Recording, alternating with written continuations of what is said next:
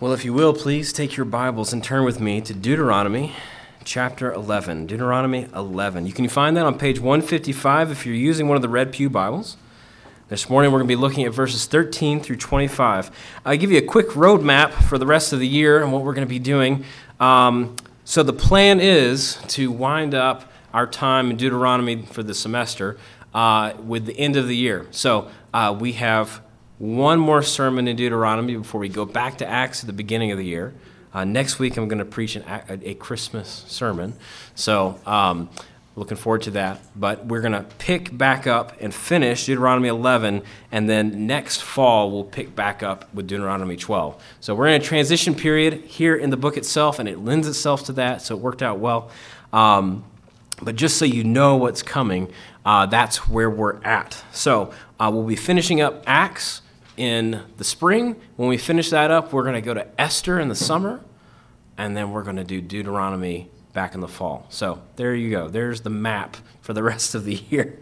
But as we as we uh, come to Deuteronomy 11, uh, we want to consider um, the covenant that God has and how He has kept that, and how the promises of those things help us to understand the significance of Christmas and what Christ has done in that. Now, as I was preparing for this sermon, I couldn't help but think I, I think I use my I use marriage as a illustration quite often. I'm going to do that again this morning. Um, when Ellie and I got married, a lot of things changed. As we said our vows to each other before God, before our family and friends, we were joined together. We came in as two and we left as one. Of course, we maintained our distinctions, it's not like we're the same person. But as we were presented to the witnesses who had gathered there at the church, we were declared in the sight of all to belong to each other. Marriage is a beautiful, sacred thing.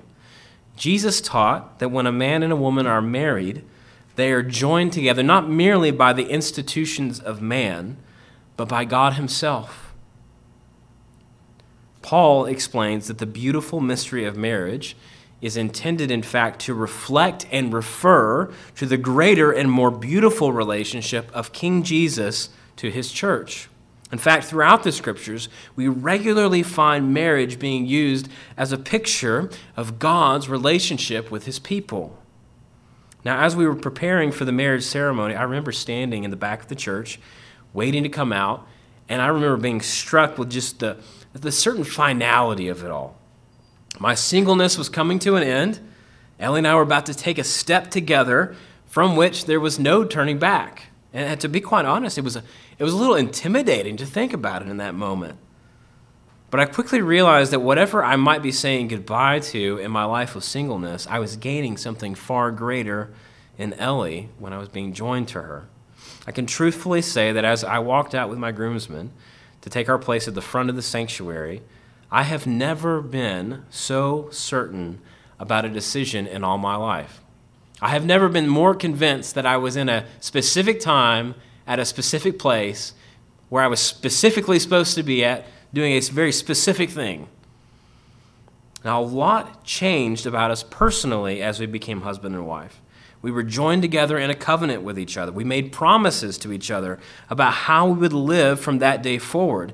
And that change immediately became noticeable to everyone from that day on. I no longer introduced Ellie or talked about her as my girlfriend or my fiance. Now she was my wife.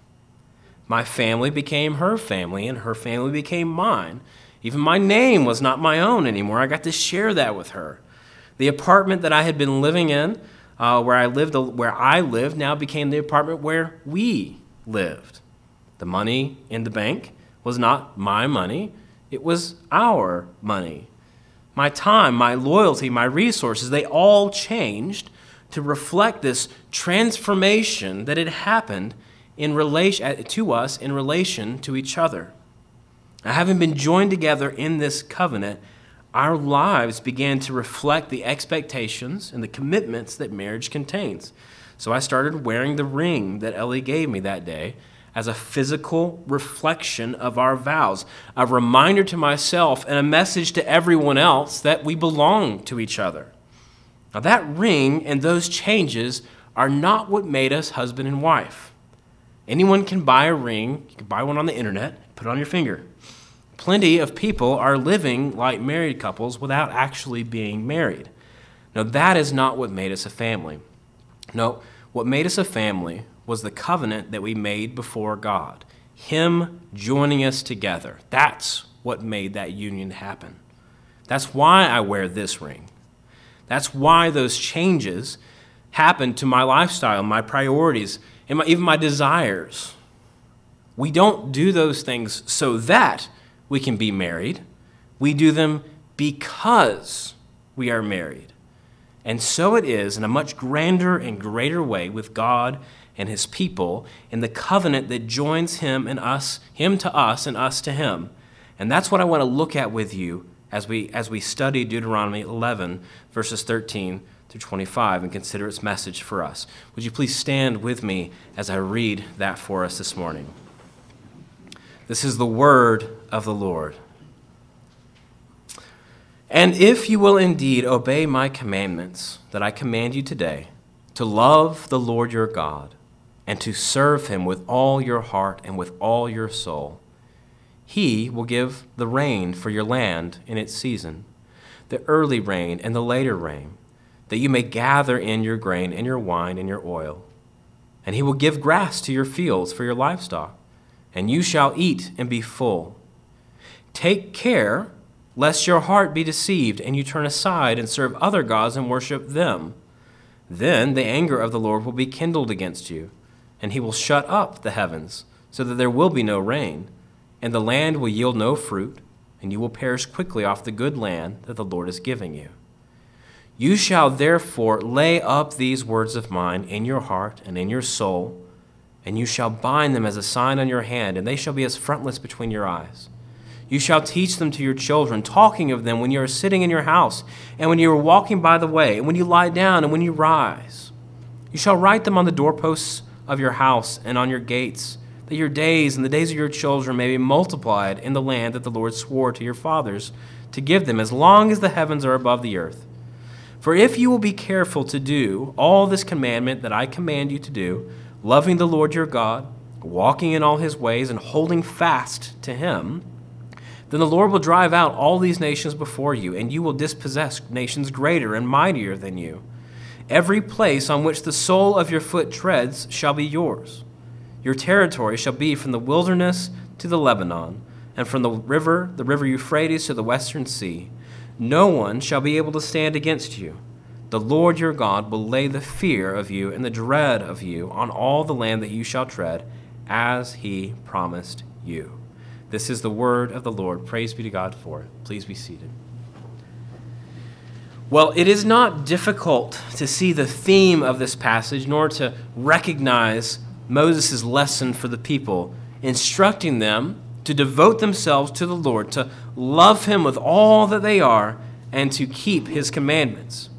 By now, the, the words of this passage should feel very familiar to you because Moses has been unpacking these instructions for the past seven chapters. In fact, from a, from a structural standpoint, we can think about this passage and really the rest of chapter 11 as a bookend to this section going all the way back to chapter 5.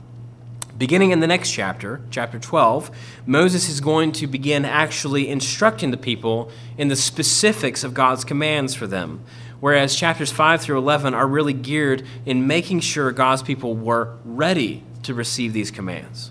So, as we think about the purpose of this section within the book of Deuteronomy, we should recognize that Moses' goal this whole time has been to make sure the people were ready to receive the law with a right heart, so that they would understand what it means to walk in holiness before God.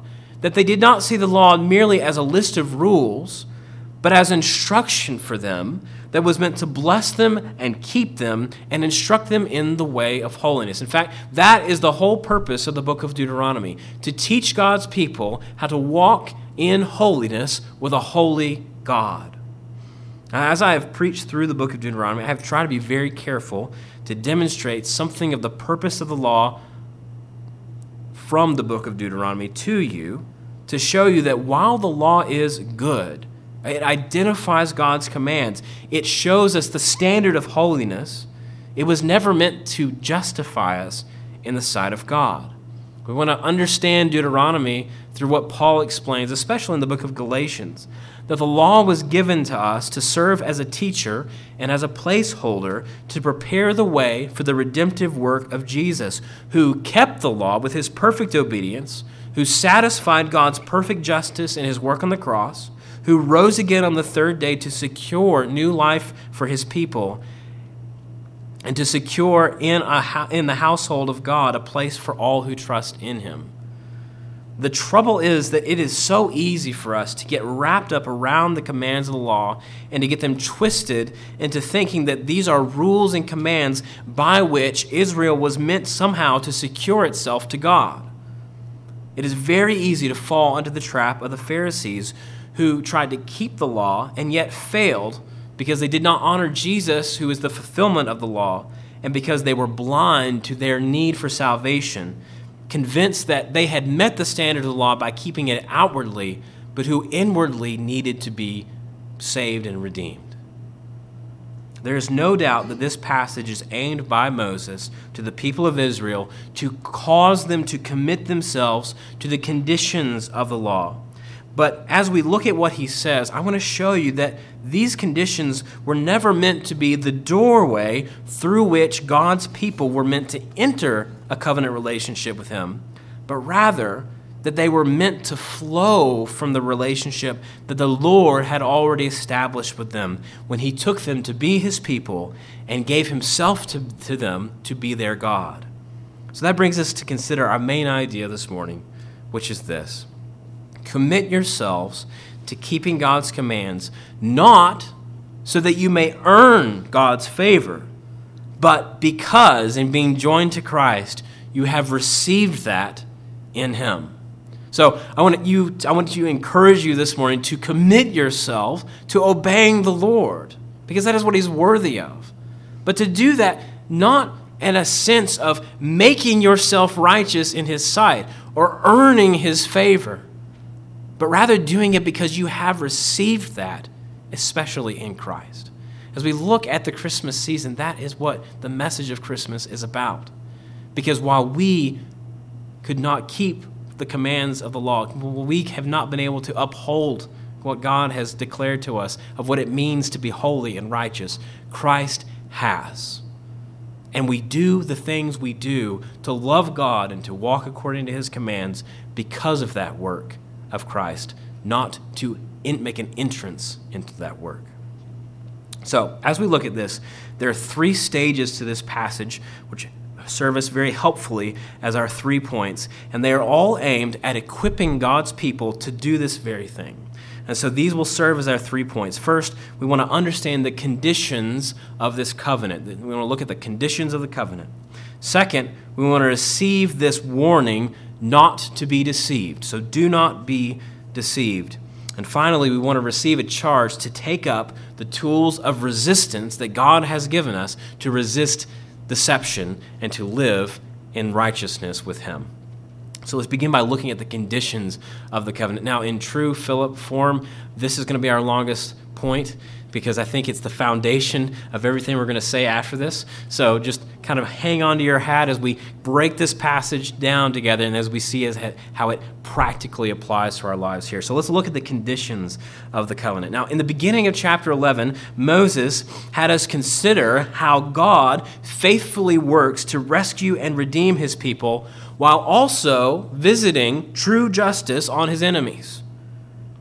Moses has also had us consider how deadly it is to act presumptuously towards God, thinking that we can somehow come to Him on our own terms, that we can have a relationship with Him that is of our making, not submitting to what He has given us.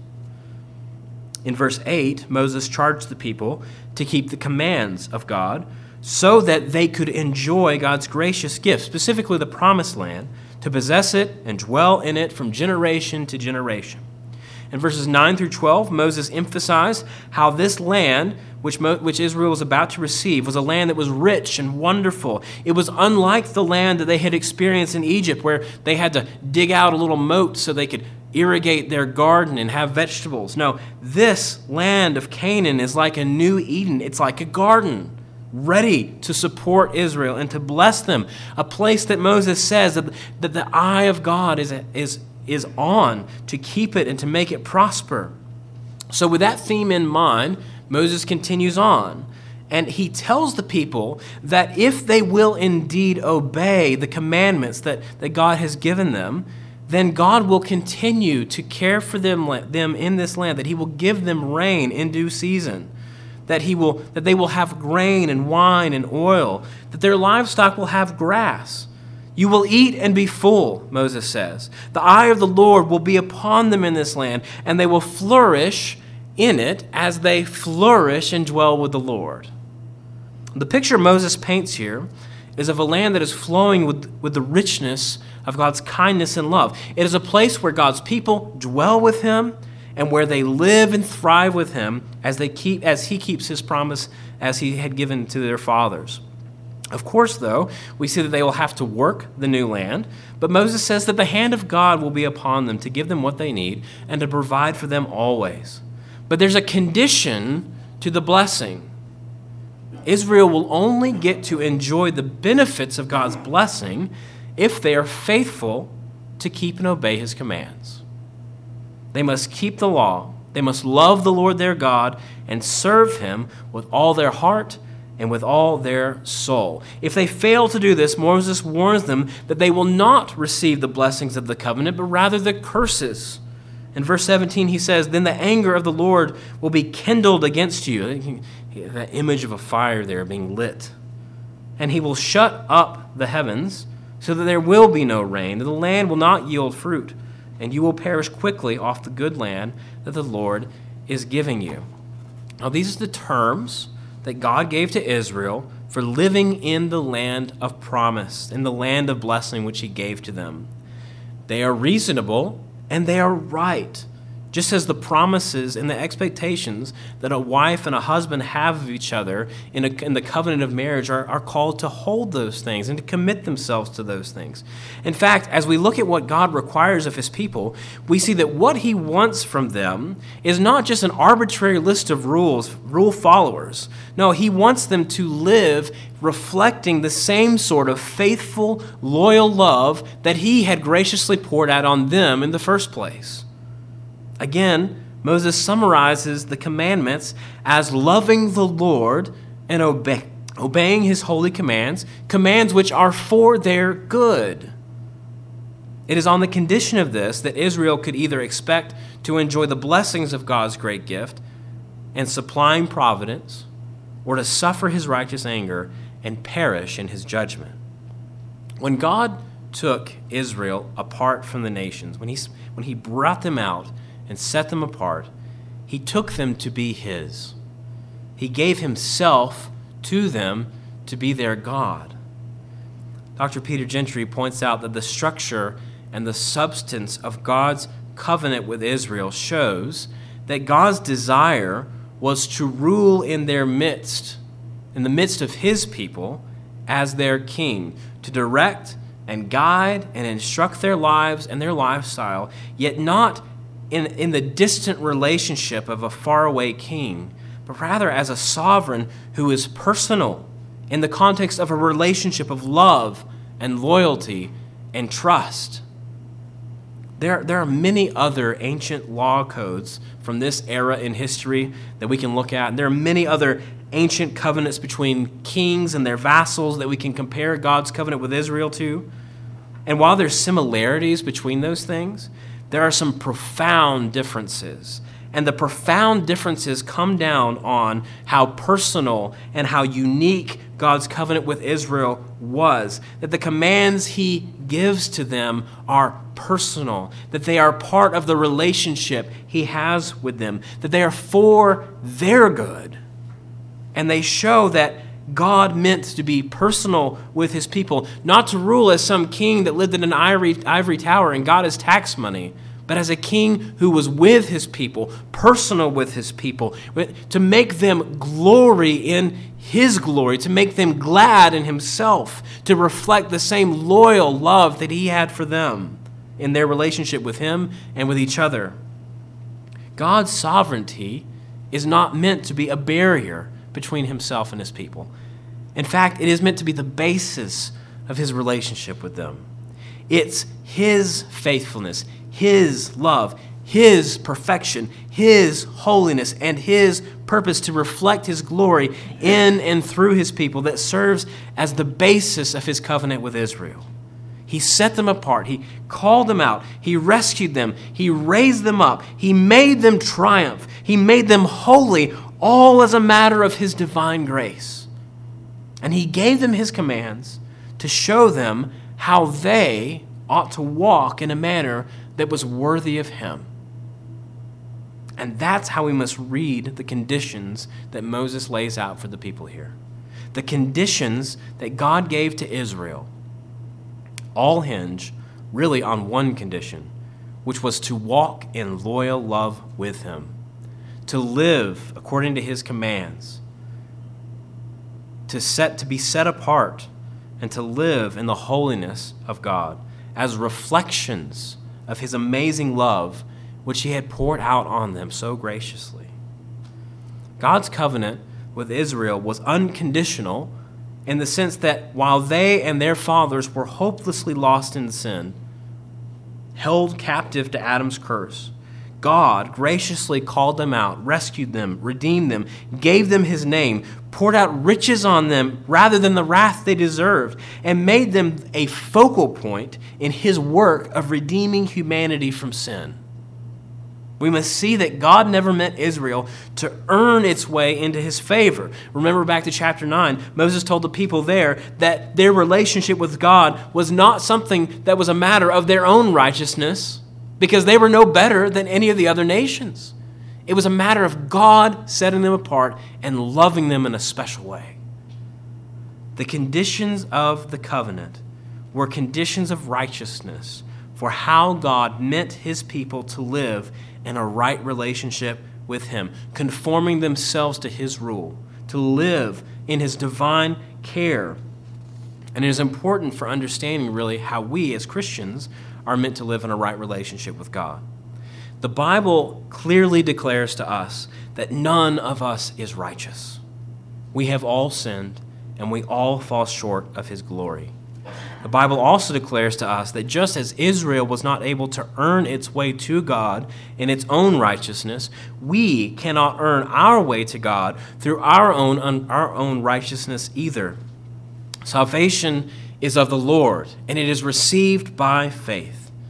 Faith in God, according to Hebrews 11, is the defining feature of God's people across all generations as Paul demonstrates from the life of Abraham in Romans 4, verses 4 and 5.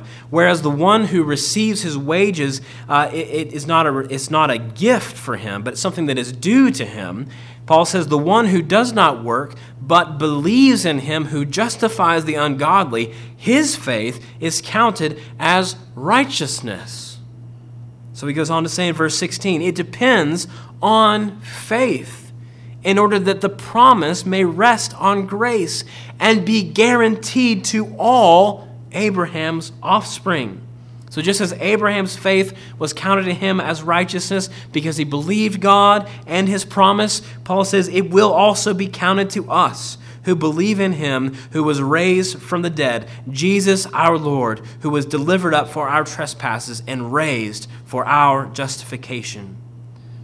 God's desire for his people has not changed, though in Christ he has expanded the benefit and the blessing of that promise to all the nations of the world.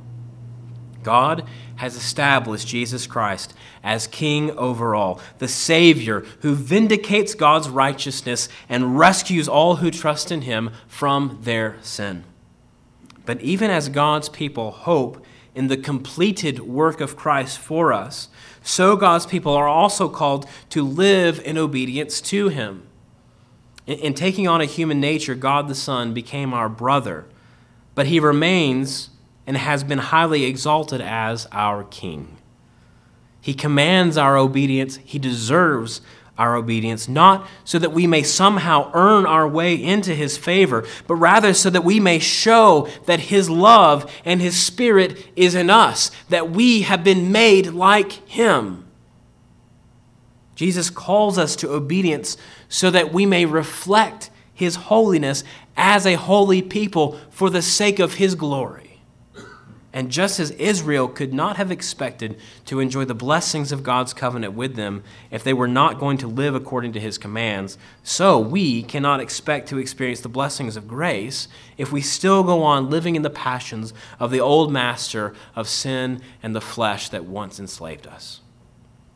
No marriage will thrive if a husband and a wife are not dedicating themselves to keep their word and to live with each other in loyal love. Yes, we are saved by grace through faith in Christ. But if we are saved, the Bible teaches us that we have been born again. We are a new creature. And if we have been joined to Christ in this new covenant, then the desires of our hearts and the works of our hands and the words of our mouths must reflect that. As James says, faith, if it does not have works, is dead. We show our faith by our works, by obeying our master's call and coming to the voice of our shepherd. Jesus says that if we love him, then we will do what he commands. That, does, that doesn't make him love us, rather, it's the result of the way that he has, has already loved us.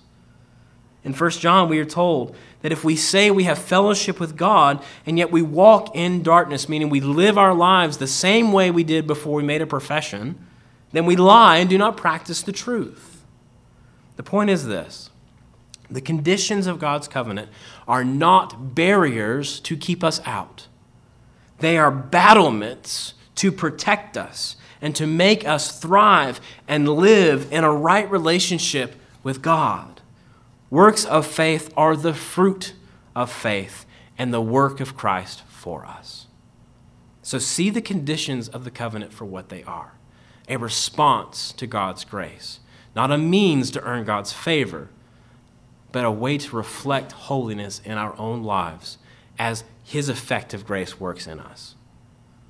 Now, that leads us to the second command we are given here, the second charge we receive from Moses, which is do not be deceived. In order for Israel to thrive in the promised land, they needed to love God, they needed to trust God, and they needed to obey God. Those are all reasonable things, things that come from a right relationship with God. God promised to bless Israel and to provide for them. In response, Israel was simply called to live in loving faithfulness to God. Even so, God knew that once the people were in the land, they would be severely tempted to abandon him and to go after old ways. In verse 16, Moses warns the people take care. Take care lest your heart be deceived and you turn aside and serve other gods and worship them. So, whereas Moses tells the people that God will bless them as long as they trust him and remain true to him, he warns them that if they allow themselves to be deceived and to go after other gods, false gods, it will lead in their destruction. This is so similar to what happened in the Garden of Eden, isn't it? Remember, God put Adam and Eve in paradise. He gave them purpose and fellowship. He gave Adam everything he could ask for. He provided him and his wife with, with, with everything they needed. He set them up as king and queen of a perfect world with one command Do not eat of the tree of the knowledge of good and evil, lest you die. Well, they failed the test. And they failed the test because they believed a lie they were deceived into thinking that God was not good and that they would be happier if they did not obey him. Moses knew that Israel would be tested too. He knew that once they settled into the land, they would be tempted and want to look like the nations around them, the very nations that God had called them out from. He knew they would be tempted to believe the old myths of the Canaanites before them, that Baal was Lord of these lands, and that he was the real source of the rain that would make their crops grow and their flocks expand.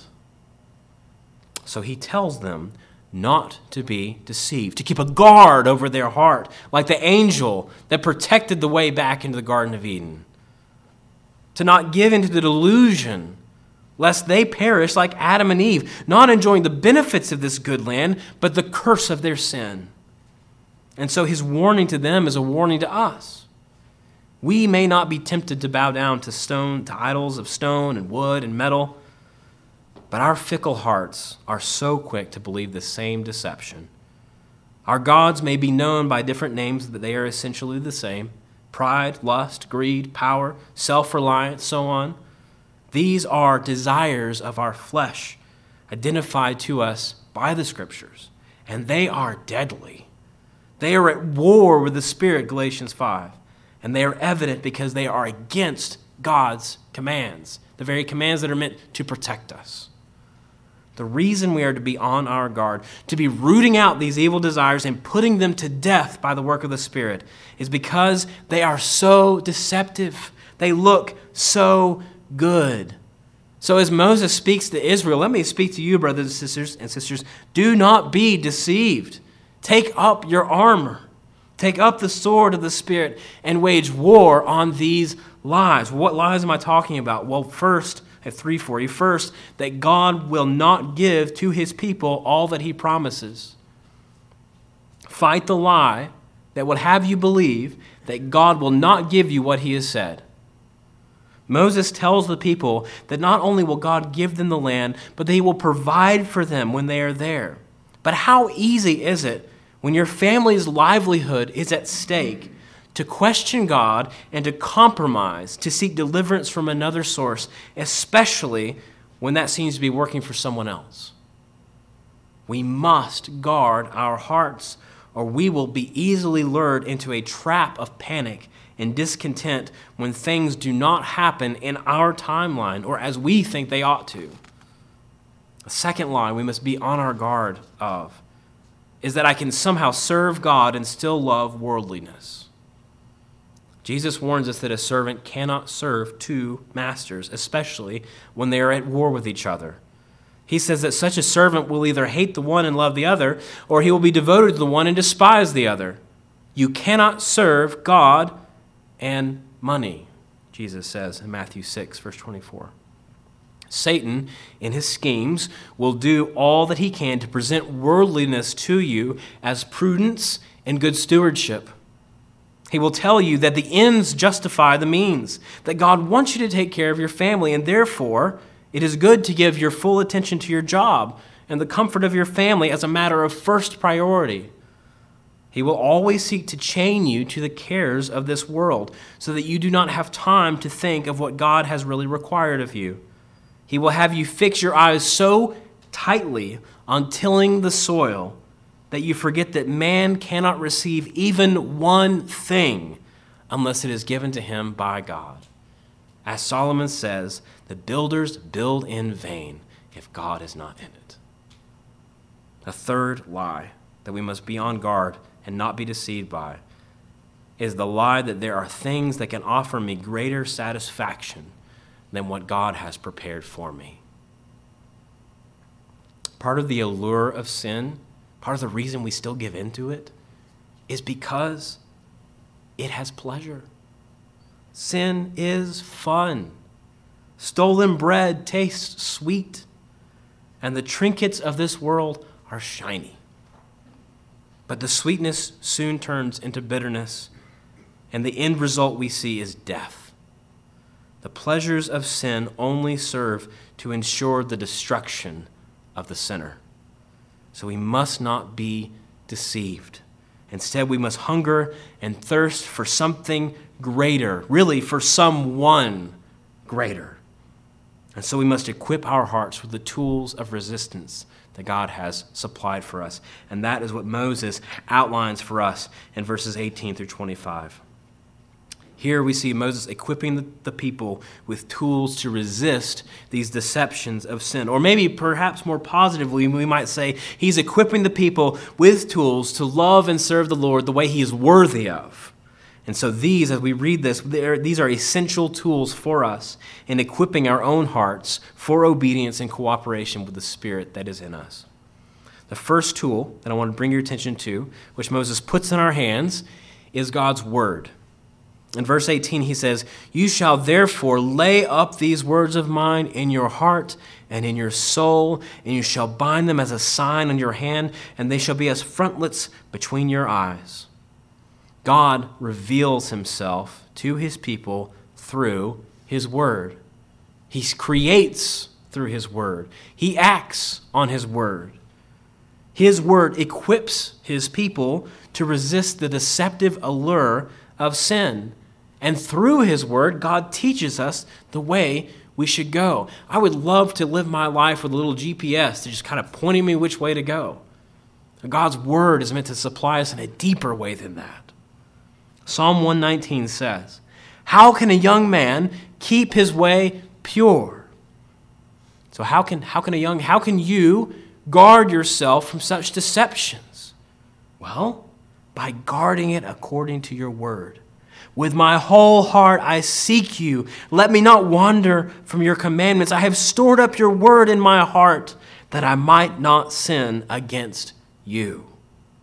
God's word instructs us, it keeps us, it reveals to us his majesty and his glory, and it dims our affections for the deceptive allure for sin. That is why the psalmist says that we are to hide God's word in our heart to meditate on it day and night. That is how a young man may keep his way pure, he says. Moses tells the people to bind themselves to God by laying his word to heart, like fine gold and imperishable riches. If we are to resist sin and walk according to God's commands, then we must spend time in God's word, laying it to heart, believing it, and entrusting ourselves to it. The second tool that Moses gives us is an instruction to share God's word, his teaching, his commands, his work with others. So, take in the riches of God and share them with others. Moses specifically tells the people to teach these things to their children. He tells them to incorporate God's word and his commands into the very fabric of everyday life, to speak of them to their children, talking of them when they sit in their homes, when they walk along the way, and when they lay down to, their, to sleep and rise again. Moses tells the people to write these commands on their doorposts of their houses and on the gates. And in verse 21, he says that they are to do this so that their days may be long, and that the days of their children may be multiplied in the land that the Lord swore to their fathers to give them, as long as the heavens are above the earth. Now, if you walk into our house, you'll see, I think it's a very good thing to have Scripture visible in your house. Not because it's a magical incantation, as some people treat it, but it, because it is a way to fix your mind and your heart on God's words and His commands, to treasure His word at all times to catch sight of it when you are tempted to give in to that sin, to catch sight of His Word, which is meant to guide you. That is why you should have it on your wall. Not because it keeps demons out of your house, but because it keeps you tethered to Jesus and because it encourages others. Having God's Word close at hand prompts contemplation of the truth and meditation of God. At times it convicts and at times it instructs. Instruction is the main thing that Moses is getting at here. God's wor- word endures forever. The commands to love the Lord and obey him, that is a command that is for all generations.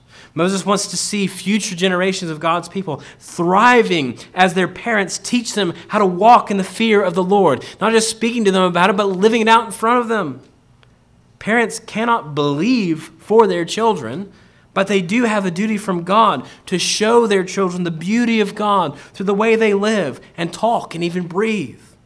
I have found that one of the greatest tools for learning and being a student of the Bible, to grow in my faith and my love for Christ, is to teach and instruct someone else in it trying to explain how Jesus is both God and man to a four year old takes effort and focus. It takes familiarity with God's word to, to explain it to him in a way he can understand and yet in a way that is still accurate. It, it deepens my own appreciation for God and His words, for how He has communicated Himself to us in babblings like speaking to a toddler, and yet accurate things so that we may know and thrive through a true knowledge with God. I find that I grow in my own love and affection for God as I see someone else come to see something of the glory of God, and you see their, their eyes just light up. And for the first time, they see something about God they have never seen before, and they love Him. Sorry, being a pastor, that's one of the big perks. I get to do that a lot. I love seeing that. I love seeing people love God. And you are called to be teachers of that to each other, to teach your children in the way, to explain these things, and to speak of these things to others. You can't do that if you're not doing the first one. But because we've been called to the second one, we must do the first one. I want to encourage you all to consider serving in Gospel Project. It will grow you as a teacher, and it will grow you in your affection for God. You will appreciate how long suffering God is with you.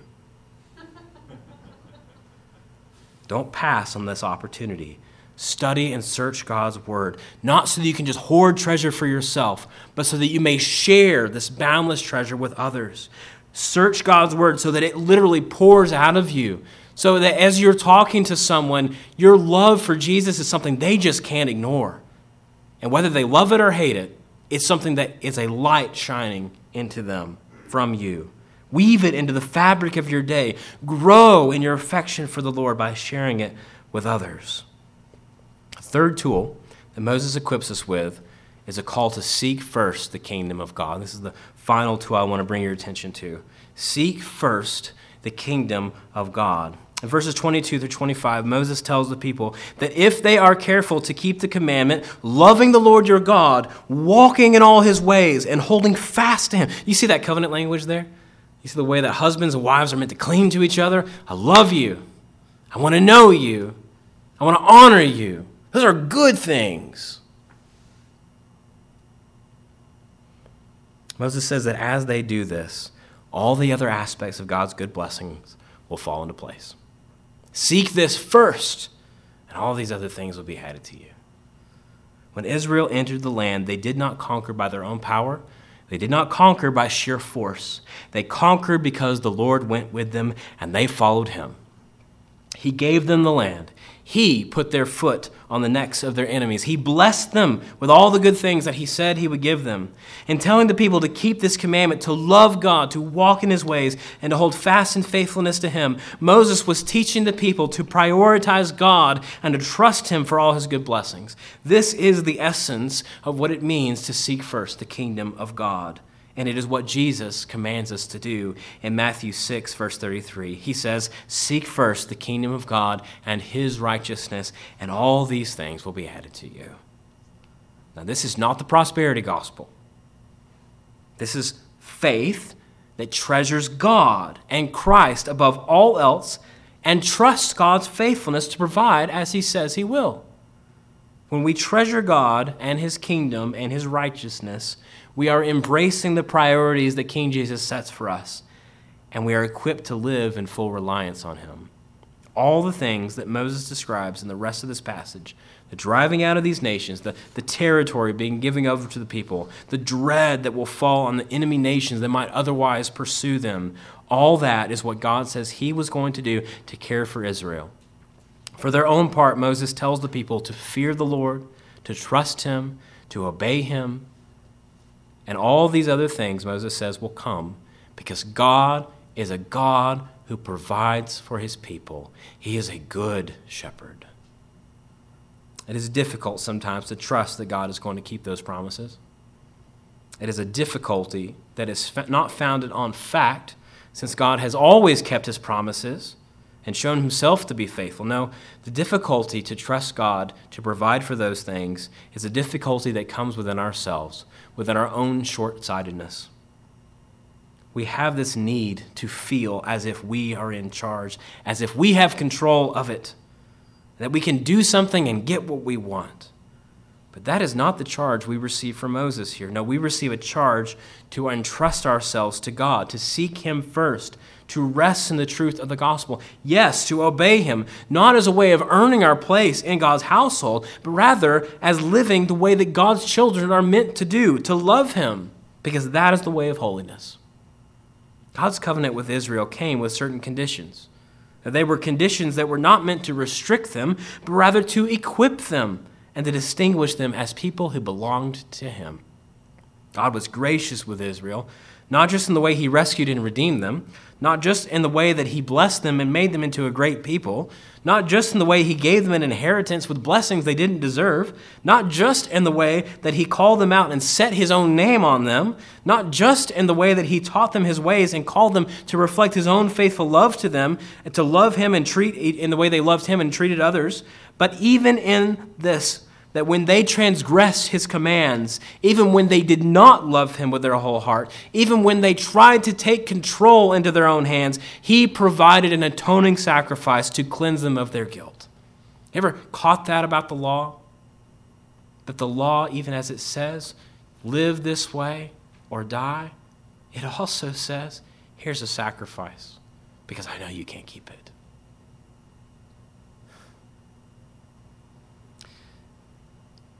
God gave that offering, showing that He is sovereign and yet He is personal.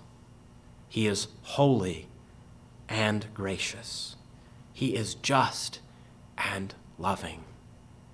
God gave His Son, born as a man, born under the law, to satisfy its demands, to rescue and redeem His people, to atone for our transgressions to fulfill all hope and all faith, so that, as the scriptures say, whoever trusts in him will not die, will not perish, but have everlasting life.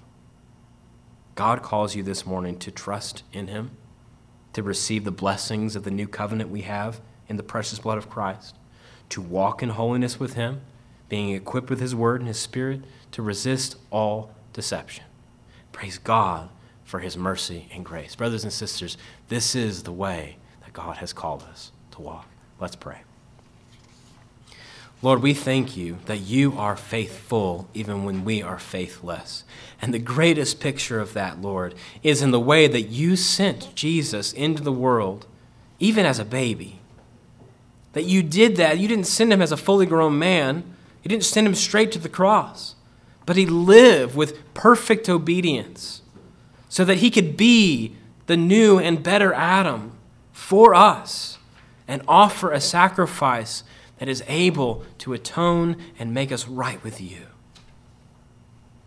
And Father, as a gift of his grace, as a gift of your grace, you have given new hearts and your own spirit to dwell in your people, to live in such a way so that we may we no longer have to say know the lord but that we may know you personally even as you are transcendent and gracious and amazing and majestic breathing out the stars calling them all by name directing all the even the smallest things that we're not even aware of and yet knowing the very hairs that are on our head and caring for us so that not one can fall to the ground apart from your will Father, this, this month, this, as we celebrate Christmas, help us to have hearts that love you, that trust you, and obey you. And we pray this in Jesus' glorious name. Amen.